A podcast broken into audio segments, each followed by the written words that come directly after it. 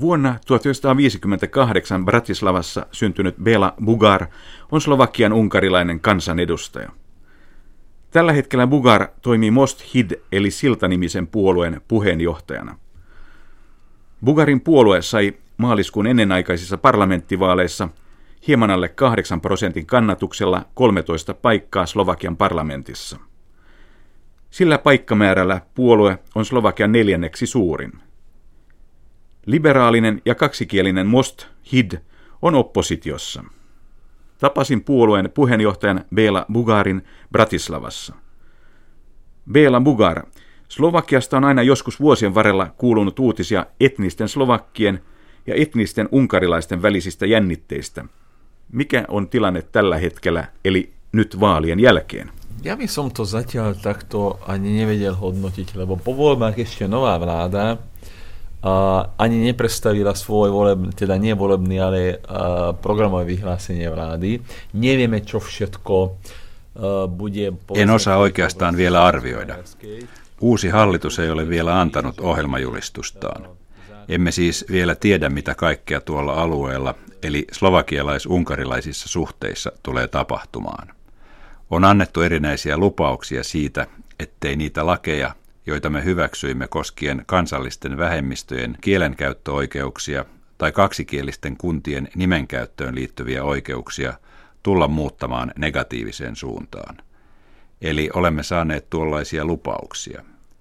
Ei siis vielä voida sanoa vaalien jälkeisestä tilanteesta kattavaa analyysiä, mutta se voidaan kuitenkin sanoa, ettei Slovakkien ja Slovakian unkarilaisten välillä ole käytännössä ongelmia.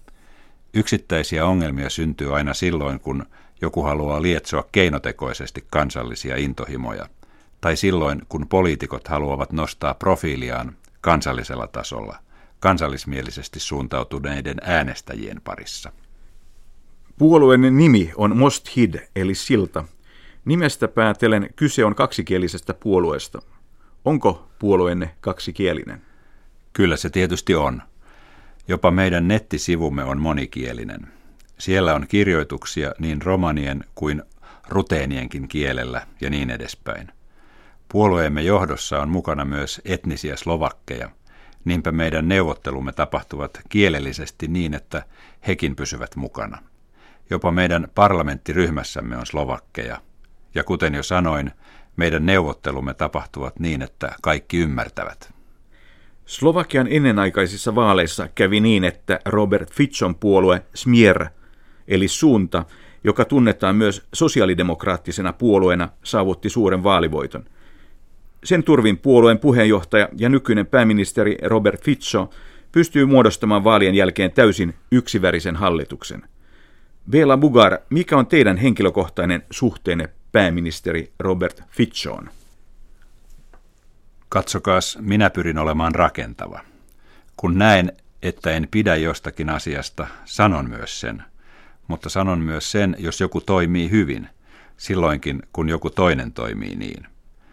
Toistaiseksi on tiettyjä odotuksia.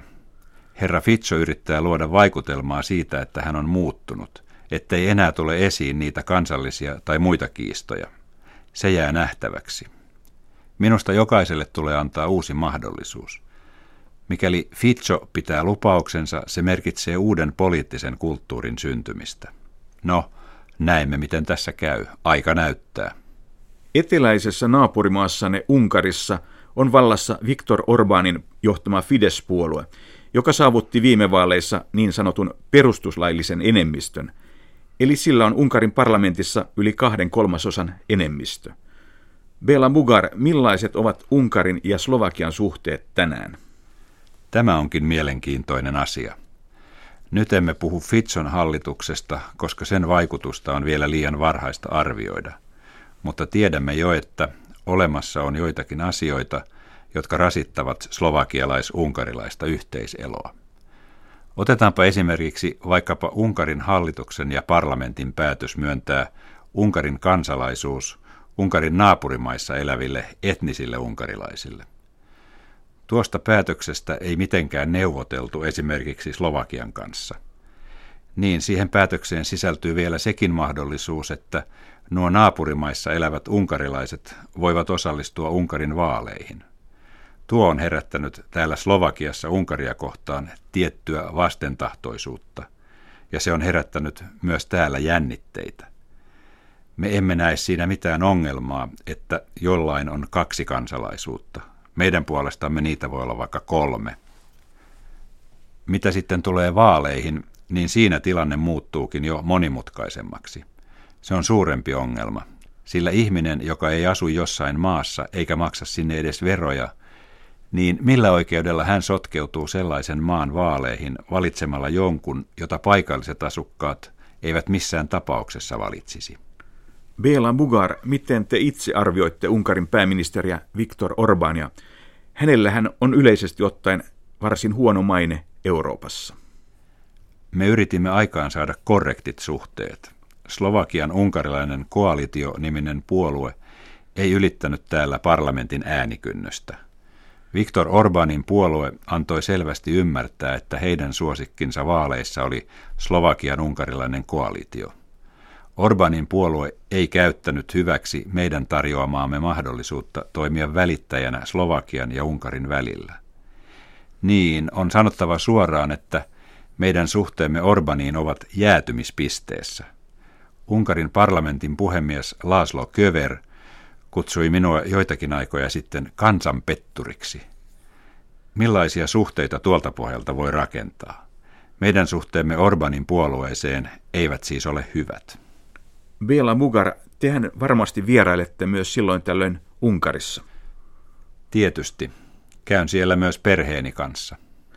Bela Mugar, vaikuttaako teistä siltä, että Unkarin kokonaiskuva on Euroopassa jopa liian negatiivinen?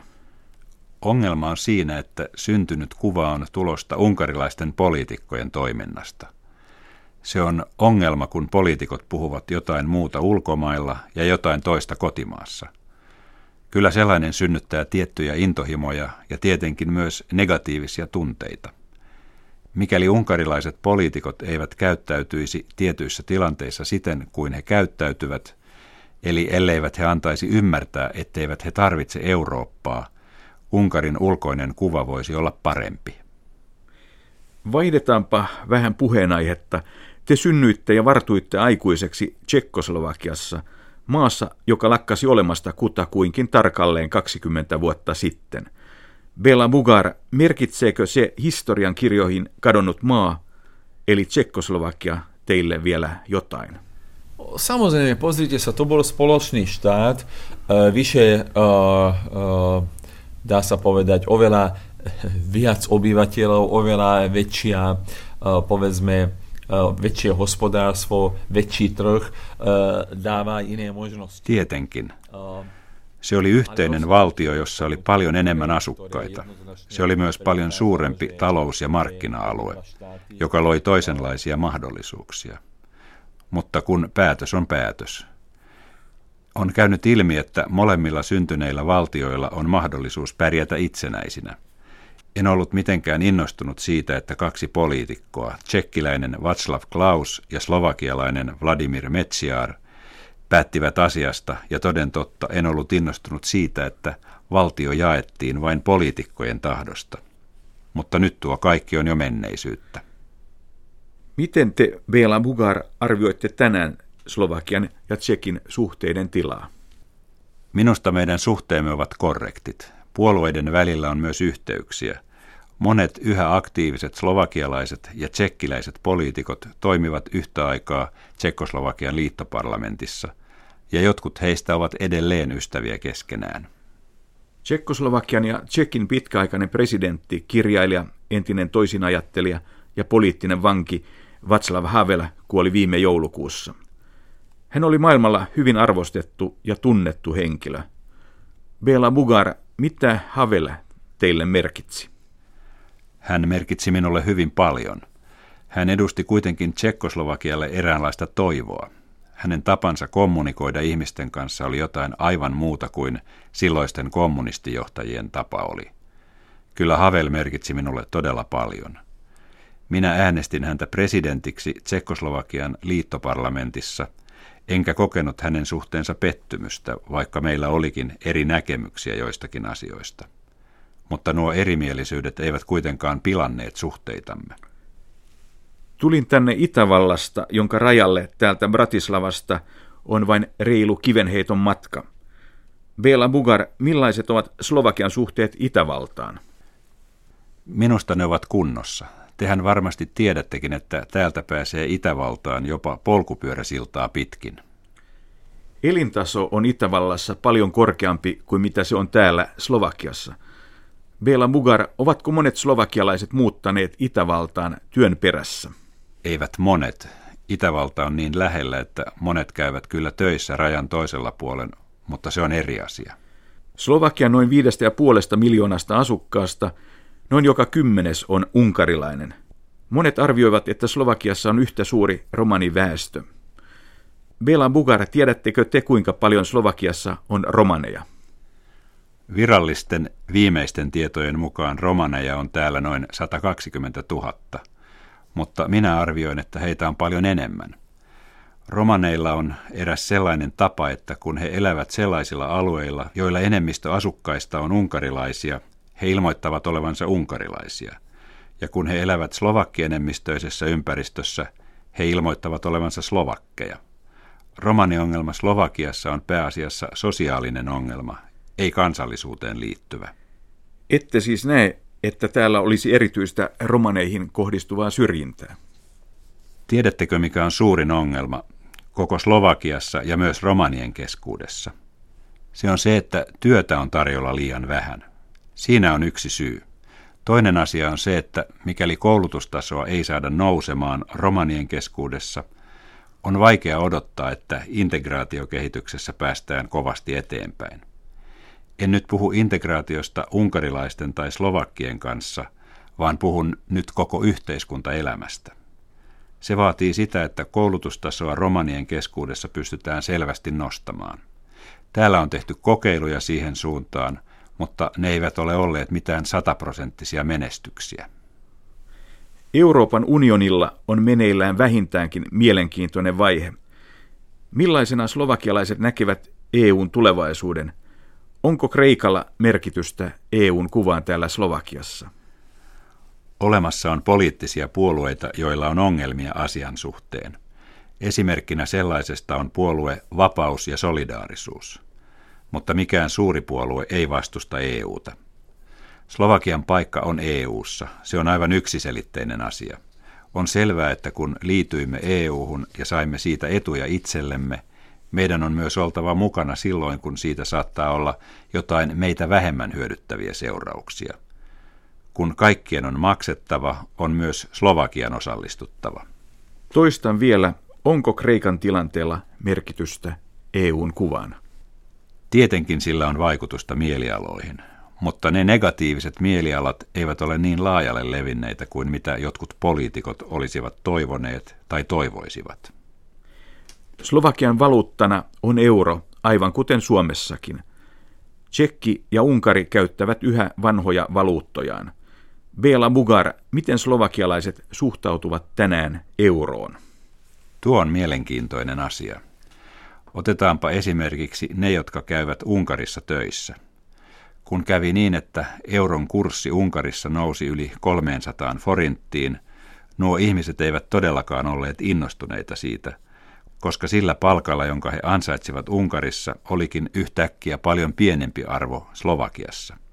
Toisaalta ne Unkarin rajan läheisyydessä asuvat ihmiset, jotka saivat palkkansa euroissa, olivat tyytyväisiä, koska saattoivat käydä halvemmilla ostoksilla Unkarissa. Niinhän se toimii aina. Jotkut häviävät ja jotkut voittavat. Mutta minusta euro merkitsee vakautta Slovakialle.